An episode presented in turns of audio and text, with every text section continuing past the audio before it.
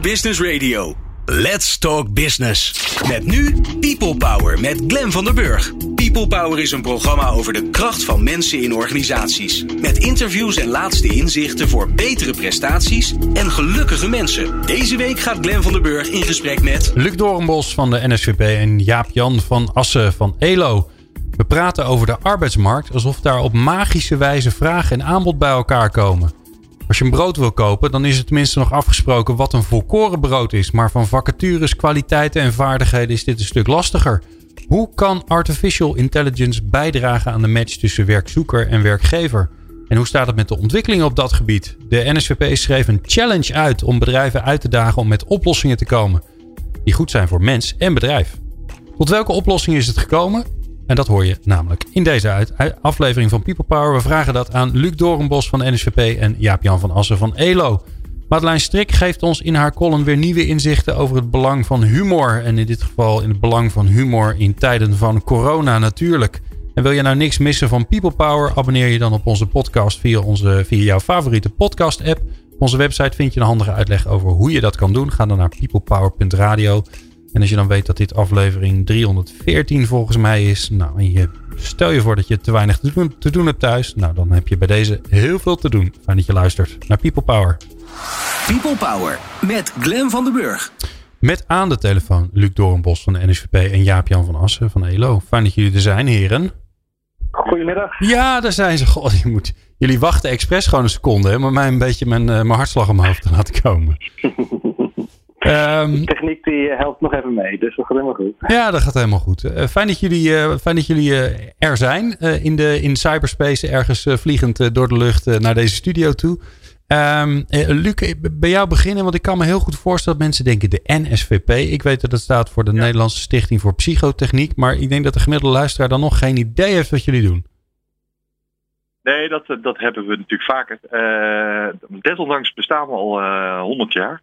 Wow. Dus, uh, maar vooral, ja, is een stichting die is voortgekomen uit een, uit een adviesbureau, uh, gericht op, op de psychotechniek. En veel mensen die in de jaren 60, 70 naar een baan gingen zoeken, die hadden eigenlijk te maken met de eerste assessment centers die ook deels uh, gebruik maken van instrumenten van de NSCP. Dus, uh, dus uh, al, al heel tijd geleden.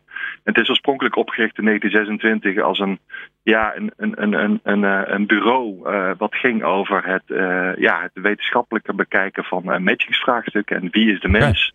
Wat kan en wil hij of zij? En, en welk beroep zou daar het beste bij passen? Dus een uh, ja, heel oude gedachte eigenlijk, die is voortgegaan in een, bureau en uh, nu een stichting is waarin we projecten financieren die hetzelfde uh, ja, doel uh, nastreven. Dus ja, waardevol werk en de juiste mensen op de juiste plek. Ja, nu is een van de dingen die jullie doen is dat jullie challenges uitschrijven hebben. Hoe werkt dat, zo'n challenge? Ja, we waren voorheen waar we altijd een, uh, gewoon, nou, je kon een briefje sturen met een aanvraag voor uh, projectfinanciering bijvoorbeeld. En dan, uh, dan keken wij of we het wat vonden en dan konden we daarin investeren. En, en, en, we zijn gaan werken met challenges om te zeggen, nou we hebben eigenlijk een uitdagende vraag die we oppikken uit het HR-veld bijvoorbeeld. die actueel is in dat jaar of gaat worden. En we proberen eigenlijk een hele open vraag te stellen naar uh, zowel academici, HBO's, uh, bedrijven, uh, eenpitters, hoe dan ook, die bezig zijn op dat onderwerp om elkaar eens op te zoeken. om van elkaar te leren en die vraag scherper van een antwoord te voorzien. Dus er zijn verschillende challenges geweest. het ging inderdaad van hoe kun je bijvoorbeeld uh, ja, als je de school niet meer als de enige plek ziet om te leren, bijvoorbeeld, dat je heel in de discussie rondom leven lang, leren, hoe ziet dan ook een andere vorm van leren eruit en hoe moeten we die organiseren? Nou, dan krijg je heel veel aanvragen die op een heel andere manier eens kijken naar waar je hoe ook kon leren, ook uh, uh, buiten het bedrijf of school. Dus eigenlijk de tussenvormen. En zo probeer je te zoeken naar innovaties uh, die er al zijn soms en die je wat meer naar voren wil halen, maar ook wel verbinden met wetenschappelijke kennis. Want dat is vaak wat niet gebeurt. Heel veel mooie initiatieven, maar loop nou eens een keer met elkaar mee en leer dan ook van wat er al bekend is en hoe je dat mogelijk kunt verbeteren nog. Dus dat is ons doel, vooral die verbinding te zoeken en uh, te kijken waar ja, daar eerst vakgebied, uh, bedrijven, uh, maar ook de wetenschap misschien ook wel mee gediend is. Oké, en, en, en, en hoe komt dat dan allemaal bij elkaar? Hè? Dus wat is eigenlijk de, de, de missie van de NSVP? Ja, onze missie is om uh, nou, het innovatieve in werk uh, te, te, stimuleren. Uh, en dat komt bij elkaar bijvoorbeeld door bijeenkomsten te organiseren waarin die mensen die elkaar nooit ontmoeten. Dat vind ik het interessante eigenlijk. Kent die congressen wel, hè? Dan, dan zie je, oh, er is die weer, ja. die weer. En bij ons is het van, nou, we proberen zo breed mogelijk uit te nodigen, maar wel relevante uit te nodigen. Om te denken, ja, die zijn wel met het thema bezig. En dan zie je in één keer, ja, dat vind ik het mooiste om te zien, dat je inderdaad gewoon de eenpits en de academici en de, en de, en de HR-populatie uh, uh, eens bij elkaar ziet in één congres. Terwijl het vaak ook gescheiden werelden zijn in hoe men daarmee bezig is. Ja. En dat vinden wij zonde en dat proberen we te stimuleren en aan hun ook de vraag te stellen van hoe willen jullie bijdragen in de gezamenlijkheid aan uh, ja, het verbeteren bijvoorbeeld aan, uh, aan eerlijke recruitment, uh, verbeteren van het levenslang leren klimaat, het verbeteren van gedragsinterventies, zodat mensen beter op een werk tot de waarde kunnen komen. Ja, ja maar dat, dat is wel grappig, hè? Want jij zegt dat het, het, gaat over innovatie op werk. Nou kun je ook heel veel innovaties bedenken die, uh, die goed zijn voor, voor bedrijven, maar uitermate slecht zijn voor mensen. Maar dat, dat is niet ja. waar jullie naar op zoek zijn. Nee, nee, nee. Ja, goed. Je hebt natuurlijk gewoon te maken met uh, niet zozeer dat we uh, alleen maar innovaties technologisch zien. We zien het ook als de sociale kant, innovatiekant. Die hoort er, uh, er altijd wel bij. Um, en Um, dus het kan ook, ik vind zelf wel een, een, een hele andere manier van, uh, van leren bijvoorbeeld ontwikkelen. Vind ik ook al een innovatie. Dat is gewoon gericht op, op talentontwikkeling of uh, op, een, uh, op een nieuwe manier om te kijken naar, naar het leerprobleem. Of hoe te kijken naar hoe we werk beter laten passen bij de mens dan andersom. Hoe kunnen we dan dat werk heel anders gaan bekijken? Uh, en kunnen we dat loshalen uit onderdelen bijvoorbeeld. En kunnen we dat veel beter matchen met wat, mensen echt kunnen en willen. Dat zijn geen harde technologieën. Uh, dat zijn ook methodes. Uh, dat zijn ook, soms is het ook gewoon puur kennisoverdracht van kennis die bij de ene plek beschikbaar is, maar aan de andere kant niet. Hoe krijg je die bij elkaar? En dat zijn allemaal redenen om, om te zeggen, nou daar willen we een zetje aan geven financieel en ook mensen bij elkaar brengen. Ja, nu hebben jullie de AI, dus Artificial Intelligence Recruitment Challenge uitgeschreven. Wat is dat ja, voor challenge? Ja. Wat was de vraag die jullie hebben gesteld? Nou, de vraag is, dat is precies zo'n zo'n thema. Op een gegeven moment dat je, dat je iedereen erover hoort praten. Uh, de recruitment uh, congressen staan helemaal bol van, uh, van de nieuwe snufjes. Uh, en nieuwe methodes. En, uh, en dat je ook wel denkt van oké, dit is interessant. Uh, hier gebeurt wat. we kunnen daar een mening over hebben. We kunnen ook gewoon eens kijken van wat is het nou de belofte eigenlijk hè, van, deze, van deze technologie. En in hoeverre kan die ook waarmaken wat die belooft. En niet, om, niet om de toetsen of kritisch helemaal uit, elkaar te halen, maar meer oké, als het dan zo goede dingen heeft en kun je met artificial intelligence bijvoorbeeld inderdaad wat, wat vaak gezegd wordt. Inderdaad, sneller matchen. Uh, kun je sneller uh, veel meer mensen bijvoorbeeld natuurlijk screenen, om het zo te zeggen, voor, voor een functie. Dan kun je dat ook eerlijker doen, met minder menselijke bias, hè, waar we zelf allemaal geneigd zijn om toch onze eigen voorkeuren mee te nemen in selectiebeslissingen. ja, dat zijn, dat zijn de beloftes die gemaakt worden. Da daar wil je gewoon meer van weten. Als dat inderdaad zo is, uh, laten we daar dan ook eens gewoon goed bewijs voor verzamelen met elkaar. En nou de goede voorbeelden uithalen. En ook te kijken kritisch naar waar je denkt van nou daar zitten eigenlijk nog wel wat zwakheden. En die challenge is heel open van wie wil, wil daar uh, inzicht in verschaffen. Wie wil zich openstellen of wie heeft een project of wie doet op dit moment uh, iets waarin deze vraag duidelijker kan worden. Ja. En daar willen we graag, daar hebben we die challenge gezegd van nou nodig mensen uit. Uh, daar hebben we ook weer 15 partijen. Dat vonden we al best veel. Die echt op dit moment in Nederland bezig zijn met toch ja, in een of andere manier met algoritmisering of artificial intelligence in die recruitmentwereld een, uh, ja, een, uh, een slag of een stap maken, om het zo te zeggen. Ja. En daardoor geïnteresseerd zijn om ook bij ons te kijken van nou goed, willen jullie ons misschien helpen om ook de vraag die wij hebben van in hoeverre onze techniek of onze methode of onze manier van werken met uh, artificial intelligence, of dat ook daadwerkelijk bijdraagt aan een, uh, ja, aan een betere en eerlijkere selectie. Ja. ja, want je hoort natuurlijk altijd alle, alle andere kanten. Hè? Daar wordt natuurlijk veel over uh, gesproken en veel over geschreven. Over dat we in het begin hoopten dat artificial intelligence ja. wat minder biased, hè, wat minder vooroordelen had. En het blijkt alleen maar erger te zijn in, in veel tests die ja. gedaan zijn. Ja, want dat uiteindelijk natuurlijk gewoon ja, artificial intelligence, die bootst ons na en versterkt misschien alleen maar wat wij toch al doen. Uh, en jullie hoop was eigenlijk van ja, hoe kan het anders? Nou, dat is, dat is natuurlijk gewoon. De, ik denk dat het ook. Je hebt het Amazon uh, voorbeeld. Hè, dat is al bekend, denk ik, bij veel mensen. Van, van dat het een. Dat zij zeiden van nou, we, we op basis van ons algoritme.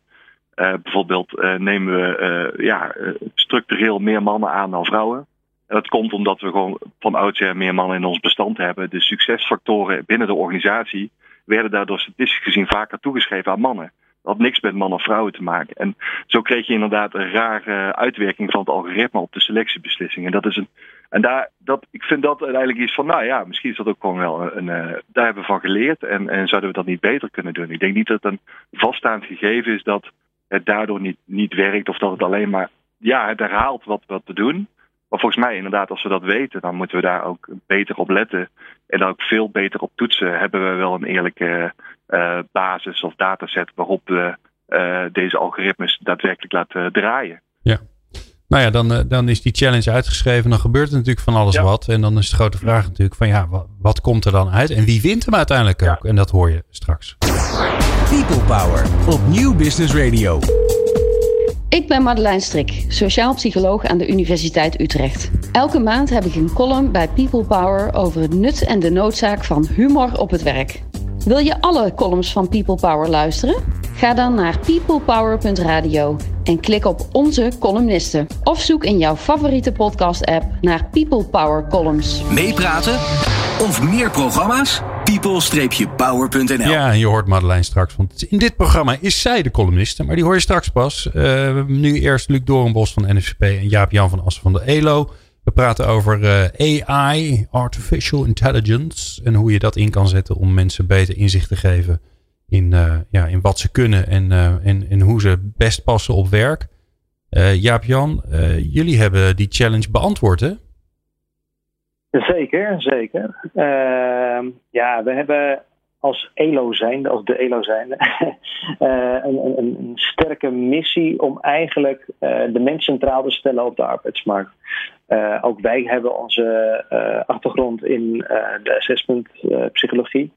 En ik vond het eigenlijk heel vreemd dat we uh, jarenlang eigenlijk mensen een soort van de maat genomen hebben om te kijken hoe zij op bepaald werk zouden passen. Terwijl werk heel snel verandert en, en uh, uh, ja, je, je, heel, eigenlijk het veel, veel slimmer is om daarvoor vanuit mensen eigenlijk proberen die match beter te maken. En de instrumenten die we daarvoor ontwikkelen, proberen we ook vanuit die missie op te tuigen. Dus toen we die, die challenge tegenkwamen van goh, hoe zou je nu AI, artificial intelligence, uh, kunnen inzetten in recruitment, zodat mensen daar beter van worden, zodat recruitmentprocessen uh, uh, eerlijker worden. Dachten we, nou, daar kunnen we wel mee.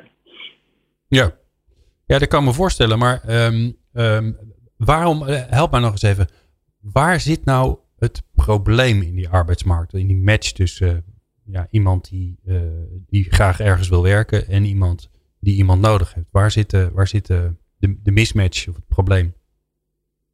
Ja, in onze optiek is uh, dat vooral dat het op dit moment nog steeds de, de, werkgever, de organisatie, die, die bepaalt. En als die uh, nog traditioneel kijkt naar werk, bepaalt hij ook hoe iemand uh, eigenlijk het beste bepaald werk zou kunnen uitvoeren om succesvol te zijn. Nou, nu is het zo dat vroeger misschien werk voor langere periode hetzelfde kon zijn, omdat je heel mechanisch bijna kon zeggen van nou, de beste manier om dat op te lossen is door het zus, zus en zo te doen. En assessments werden ingezet in het verleden om te kijken of iemand dat op die manier deed. Nou, we leven in een tijd dat uh, door nou, informatietechnologie werk steeds sneller verandert. Uh, wat je moet kunnen om succesvol te zijn, verandert continu. Als je mensen vraagt van, goh, heb jij nog dezelfde baan als uh, als waarvoor je bent aangenomen, is er bijna niemand die zegt van ja, dat is exact hetzelfde. Alleen uh, nog heel veel organisaties die, die uh, denken wel dat het uh, heel voorspelbaar is hoe mensen succesvol kunnen zijn. Wij geloven dus dat de oplossing ook veel meer ligt in van laat nu mensen vanuit hun eigen verhaal, vanuit hun eigen talent, vanuit hun eigen skills uh, uh, een, een, soort van pitch maken of presenteren, inzicht geven in hoe zij succesvol zouden kunnen zijn uh, om de, de, de, uitdagingen waar een organisatie bestaat, om die tot een goed einde te brengen. En ja. het belangrijkste is dus eigenlijk dat er niet één vaststaande manier is om succesvol te zijn. maar dat het op heel veel verschillende manieren kan. En je hebt alleen wel tools, woorden en, en goede argumenten nodig om nou ja, met elkaar in gesprek te zijn over of dit de passende manier is voor de situatie die voorstaat. Ja. En wat hebben jullie gemaakt? Dus wat, hoe, hoe hebben jullie de challenge beantwoord? Ja, nou ja, we, we, zijn druk aan het maken. Op dit moment is er een, een, een, leuk team bezig om tot een soort product te komen. Waarbij we eigenlijk zeggen van uh, we willen mensen meer inzicht, beter inzicht geven in onverwachte matches. Traditionele matchingsplatforms die, die, ja, die, die vergelijken eigenlijk heel erg een soort van, van lijstjes van, met, met eisen aan een functie en eigenschappen van een kandidaat. Wij hebben al jarenlang een platform waarbij we ook uh, op basis van soft skills mensen inzicht geven in van goh, als jij uh, heel erg nauwkeurig bent, je, bent je hebt een hoog werktempo, dan zijn dit banen die daar heel erg bij passen. Terwijl als je juist, nou, noem eens wat, heel extravert bent en, en, en heel sociaal, zijn er weer andere werkzaamheden daarbij passen. Dat geeft al een stuk breder inzicht. Alleen wij zagen een kans voor die kunstmatige intelligentie om naar veel meer zaken te kijken die in vacatureteksten zitten dan uh, nou ja, op het, op, waar op het blote oog naar gekeken wordt. Dus bijvoorbeeld uit onderzoek bekend dat vrouwen over het algemeen solliciteren op vooral wat kortere vacatureteksten. Zo zit er in vacatureteksten zit er allerlei informatie over een, een, een, organisatie beklonken die er niet letterlijk in staat, bijvoorbeeld of nou, de, de, het vooral qua sfeer- en familiebedrijf is of juist een start-up. En we dachten van, god, er zitten eigenlijk veel meer gegevens in zijn vacaturetekst. Die je, als je die AI daarop loslaat, uh, terug kunt geven uh, aan mensen. Van goh, vind, jij dat jij, vind jij deze vacature passend? En geef aan waarom niet. Om daarop gebaseerd weer steeds betere matches te geven. Dus eigenlijk is het een soort van Tinder waarbij je zelf in gesprek gaat met uh, kunstmatige intelligentie om tot een zo goed mogelijke match te komen.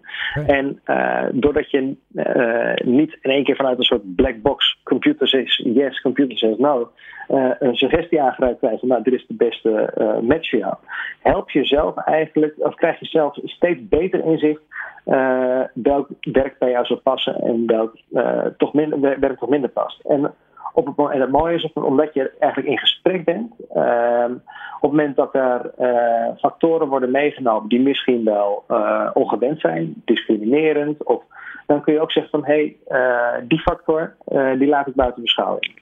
Oké. Oké. Maar dat, dat, dat, dat lijkt me best ingewikkeld, want wat AI doet is dat hij die denkt voor jou, hè, zelfdenkend systeem. Maar nu moet ja. je dus ook uh, kunnen uitleggen wat hij eigenlijk aan het doen is. Ja, ja we, we streven dan ook naar een zogenaamd explainable AI.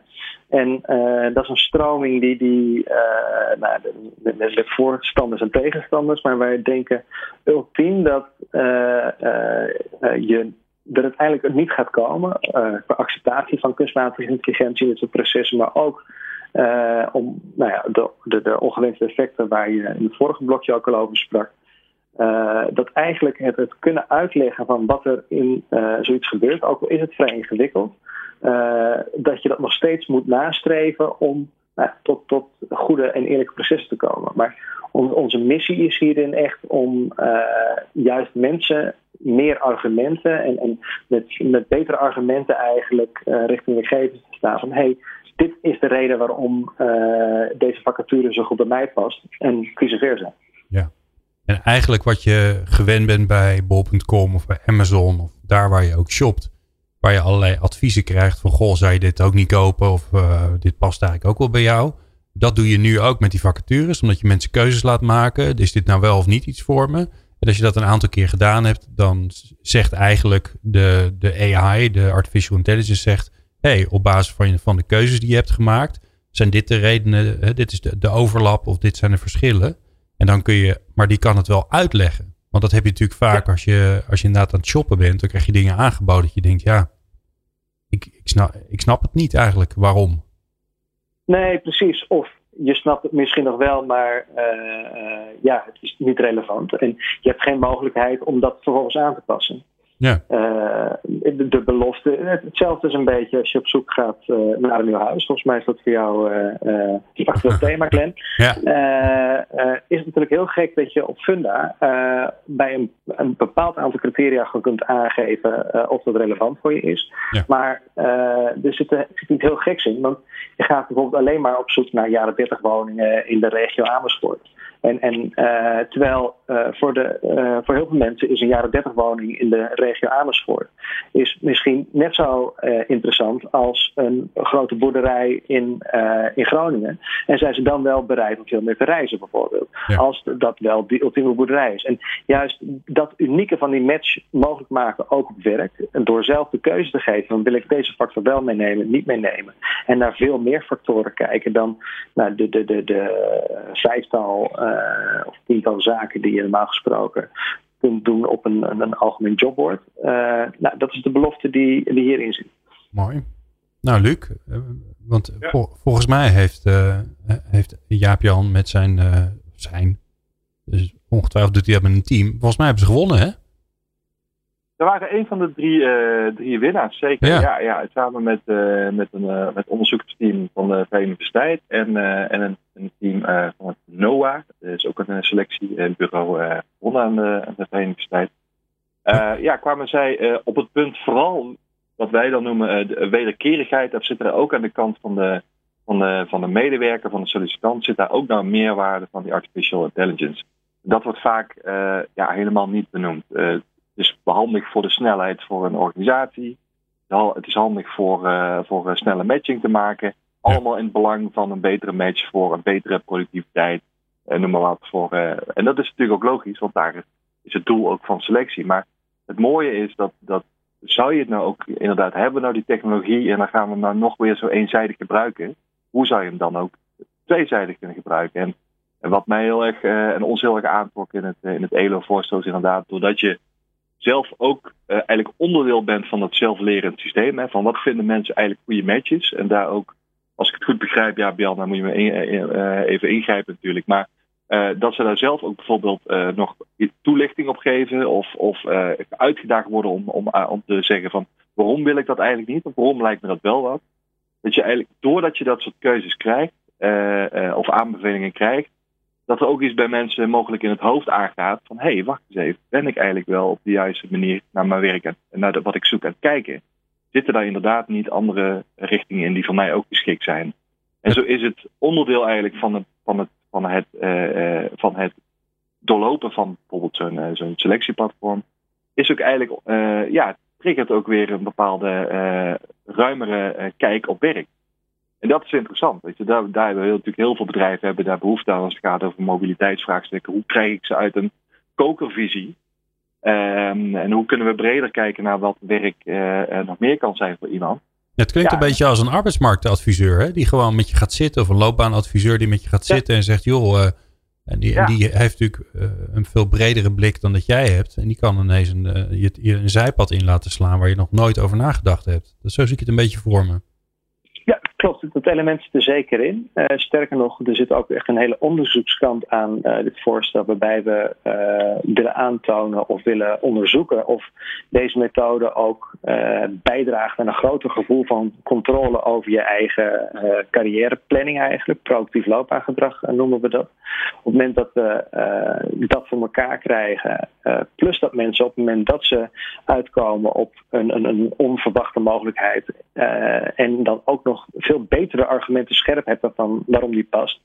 Uh, ja, hopen we dat uh, iedereen, uh, nou, dankzij zo'n tool, uh, veel beter de weg op de arbeidsmarkt weet te vinden. Ja, ja maar dat, dat blijft toch een beetje, ja, blijft toch eigenlijk gewoon een verkeerde naam, hè? De arbeidsmarkt. Alsof het een markt is. Dat is eigenlijk helemaal niet zo.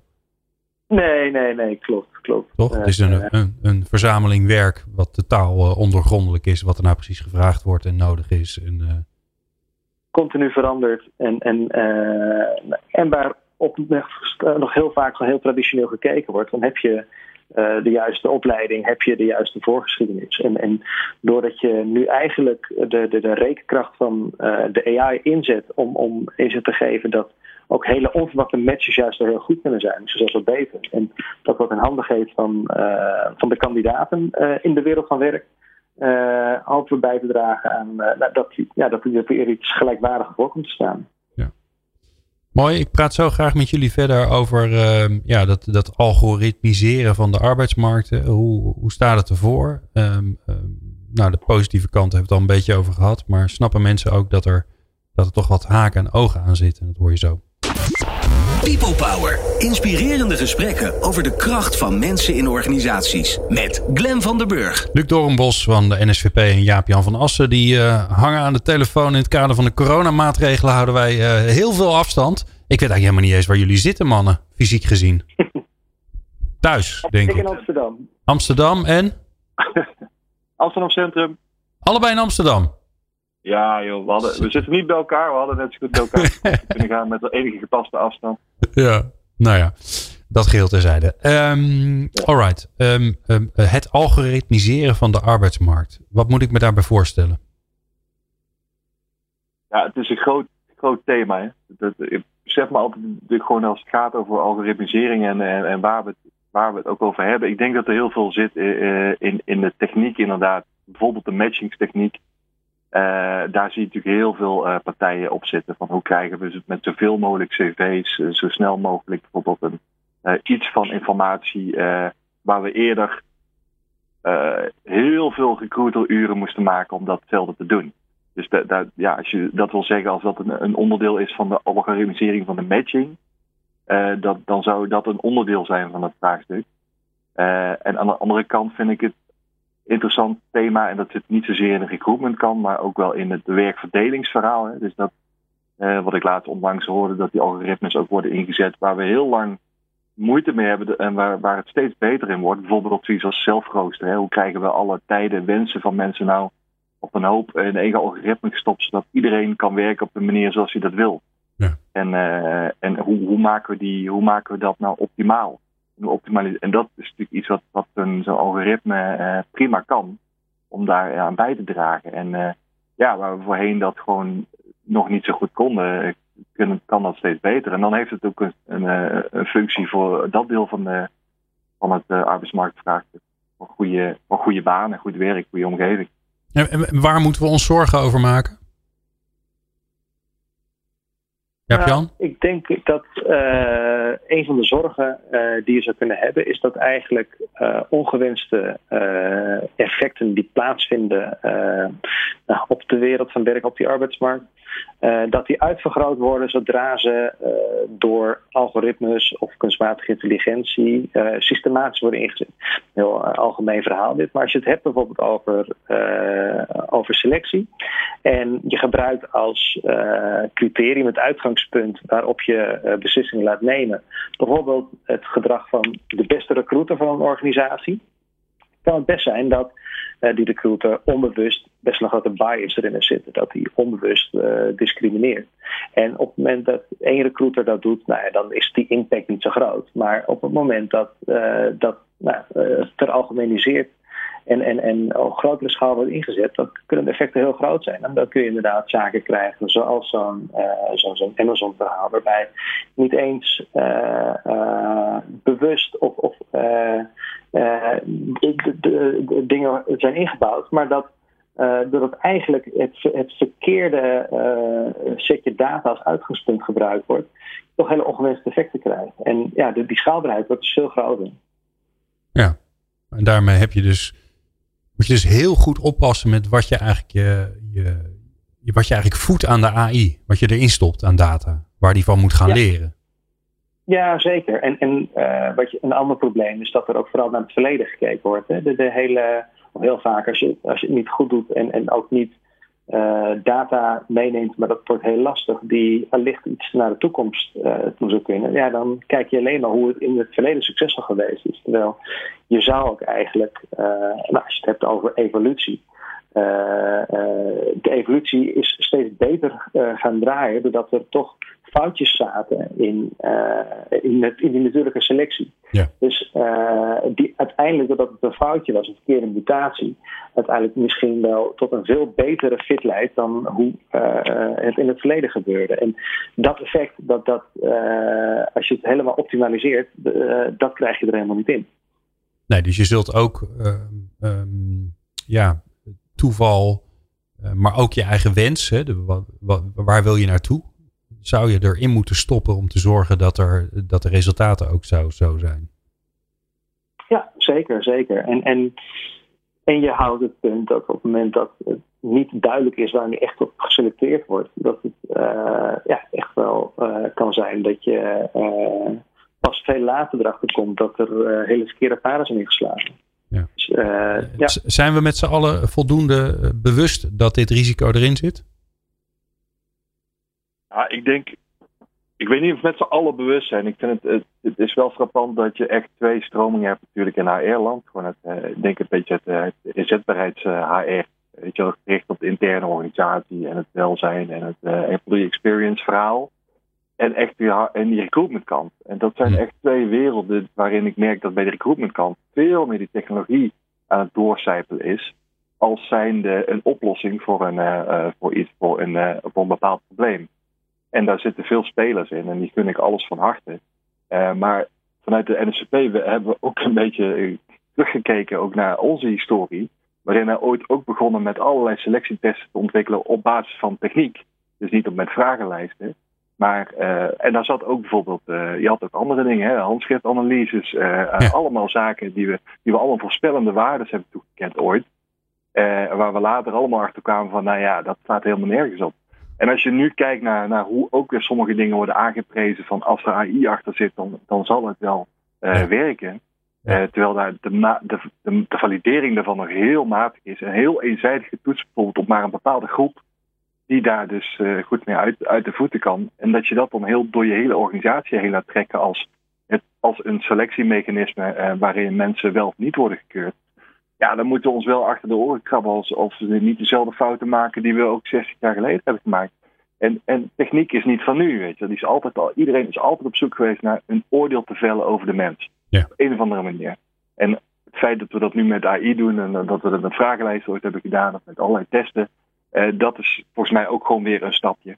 Uh, dadelijk heb ja, je hebt zelfs, uh, weet je wel, we hebben een AI nodig. We nemen gewoon een stukje DNA van je. Hè? Dat is die andere kant die, die je ook nog mee kunt nemen. Ja, ja. Um, en ja, de vraag is daarbij van, van weten we wel goed genoeg wat we aan het doen zijn? En weten ook de HR-professional goed genoeg wat de stand van de technologie eigenlijk is? En dat vinden ja, we ook wel een debat waard. En, en weten we, weten we, weten mensen, weten, weten nou ja, HR-mensen, werkgevers, managers überhaupt goed genoeg wie ze eigenlijk willen hebben. Welke kwaliteiten, ja, welke, wat voor soort persoonlijkheid ze eigenlijk nodig hebben in het team. Dat vraag ik me toch ook altijd ernstig af. Ja, en maken ze hier niet allemaal kopietjes mee? Hè? Dat is een beetje ja. het beeld wat je eerder schetste van, uh, van uh, copy-pasten eigenlijk uh, onze succesvolle medewerkers met AI. Dat kan perfect. Ik kan die me helemaal op, op toespitsen. Ja, en als je dan een hele missie hebt rondom diversiteit en inclusie en whatever uh, ja, dan komt dat wel een beetje op, op een, uh, op een, in een ander daglicht te staan. Van ja, wat, wat ben je dan aan het doen? Wat raden jullie mensen aan, jongens, die in dit vakgebied zitten? Wat moeten ze lezen, kijken? Uh, naar wie moeten ze luisteren? Ja, dat zijn natuurlijk een paar specialisten. Jaap Jan, wat, wat vind jij? Uh, ik, ik, luister al naar Jaap Jan eigenlijk. en al veel verstandige dingen. Oh, wat zijn we lief voor elkaar. Maar ik vind, ik vind bijvoorbeeld één. Uh, ik heb bijvoorbeeld één filmpje op. Uh, het is een TED Talk van wat het waard is. Maar ik vond hem wel heel interessant. En die is van Robert Coombs. En die heeft een heel mooi experiment gedaan. Waarin hij met een, een sollicitatierobot heel veel brieven, uh, terwijl hij gewoon uh, uh, ja, lekker stond te koken, heeft, die, liet die robot allemaal sollicitaties de deur uit doen. Oh. Die ging gewoon kijken wat voor bedrijven dan daarop gingen reageren, terwijl hij gewoon in zijn eigen teksten schreef: Ik ben een robot. Dus kijk of er überhaupt nog een reactie komt. en, kijk, en hij botste ook gewoon tegen allerlei systemen die bij bedrijven kwamen die hem ook nog uitnodigt op een of andere manier. En oh, dan zie je dat er een soort van wereld is ontstaan waarin de recruitmarkt een kopje thee aan het maken is en de sollicitant in de keuken een ei aan het bakken is. En ondertussen communiceren er allerlei technologieën met elkaar om een match te maken. Ja, dan denk ik wel, het is allemaal technisch mogelijk. Dan denk ik wel, dan hebben we een wereld gecreëerd. Ja, die slaat eigenlijk helemaal nergens meer op. En uh, ja, die voorbeelden zijn er. En daar moeten we volgens mij wel. Uh, voor mij is dat een inspirerend voorbeeld, omdat me altijd waakzaam houdt of waar, wat, je, wat, je, wat het op een gegeven moment kan gaan worden.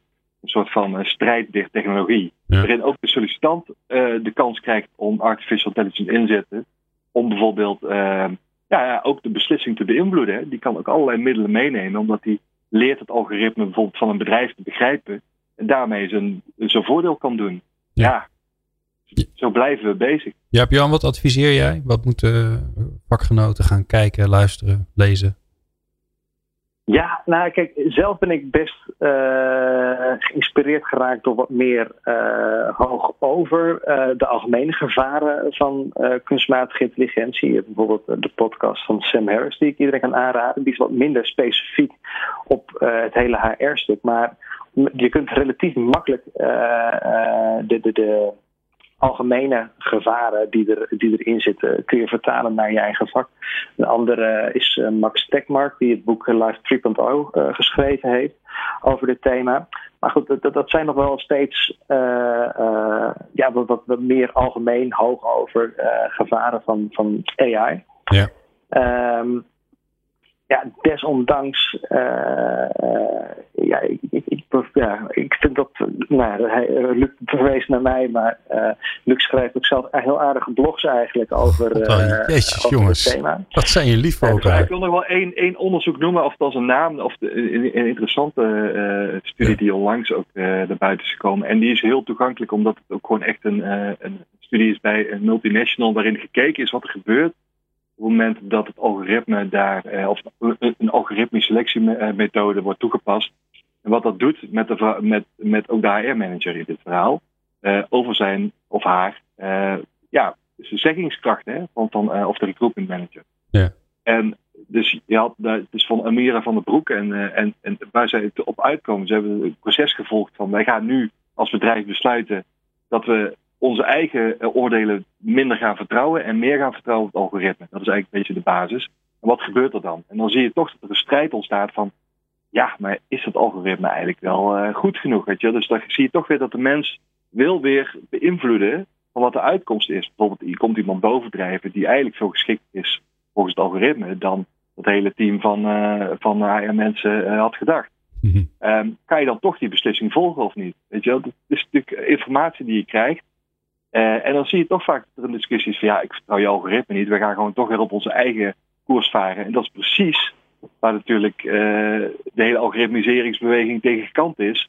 Dat wij als mensen dat heel slecht kunnen. Maar we hebben wel als mensen beslissing, de bevoegdheid om te zeggen we negeren de uitkomst.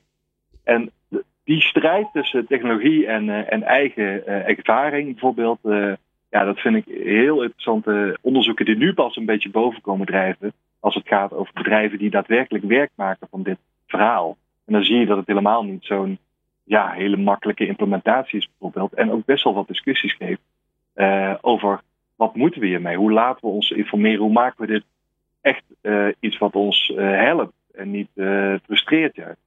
Ja, kortom, er valt nog veel meer over te vertellen en dat gaan we ook zeker doen. Maar uh, dan wel uh, in een later programma. Maar um, uh, ja, wat ik jullie eigenlijk vooral hoor zeggen is ook... zorg ervoor dat de discussie gevoerd wordt... en dat je de gesprekken voert hierover... en niet maar gewoon klakkeloos iets kopen uit de doos en maar aanzetten. Ik dank jullie zeer, Luc Dorenbos van de NSVP... en Jaap-Jan van Assen van ELO... voor jullie bijdrage all the way from Amsterdam. Dankjewel, mannen. Dank je. People Power met Glen van den Burg. Ik ben Lars Blauw, adviseur duurzame inzetbaarheid bij Centraal Beheer Open. Ik ben Rachel van Raan, hoofdhaar en Vos. Ik ben Mark Jansen, senior medewerker Learning and Development bij Paresto. Ik ben Aniek van ELO en ik luister natuurlijk altijd naar People Power. Want People Power is er voor jou en niet andersom. People Power op Nieuw Business Radio. Madele, uh, Madeleine Strik, ik had er gewoon bijna een andere naam gegeven. Zij is onze columnist, sociaal psycholoog aan de Universiteit Utrecht en werkt aan een populair wetenschappelijk boek over de psychologie van humor. En zij gaat ons helpen in deze ingewikkelde tijden van uh, corona met wat je dan met humor doet. Nou, Glenn, ik wou het vandaag hebben over corona. Want ja, het is toch een wereldwijde pandemie en je hoort er zo weinig over de laatste tijd. Ehm, wat ik me afvraag, is het nou wel of niet een goede tijd voor humor? Uh, mijn uitgever zit hier ook een beetje mee. Zoals je weet heb ik een boek geschreven over de psychologie van humor. De titel is Humor is een van de vier pijlers onder het universum. De andere drie ben ik vergeten. Uh, dat boek zou eigenlijk 1 april uitkomen. Maar we vragen ons af, is dit een goed moment? Zitten mensen erop te wachten? Dus we polsen op dit moment de media. We gaan het zien of het uitgesteld moet worden. Uh, in ieder geval, als je op internet kijkt, uh, dan zou je zeggen: ja, het is echt een tijd voor humor. Want het is vergeven van de coronagrappen. Het is natuurlijk een moeilijke tijd en we maken ons ongerust over de toekomst. Het aantal doden, de economische gevolgen. Maar er wordt toch ook ontzettend veel gelachen. En vooral op sociale media zijn de woordgrappen en memes niet van de lucht. En dat is ook gezond. Ga er vooral mee door, zou ik zeggen. Ten eerste maak je het probleem kleiner en lichter. Humor is een van de beste remedies tegen angst. Stel, je hebt een goede vriend of een familielid dat zich zorgen maakt. Je kunt serieus blijven, maar dan neemt de onrust waarschijnlijk toe. Als je een grapje maakt, dan ontspant hij. Ten tweede zijn we allemaal met het virus bezig en we willen er betekenis aan geven.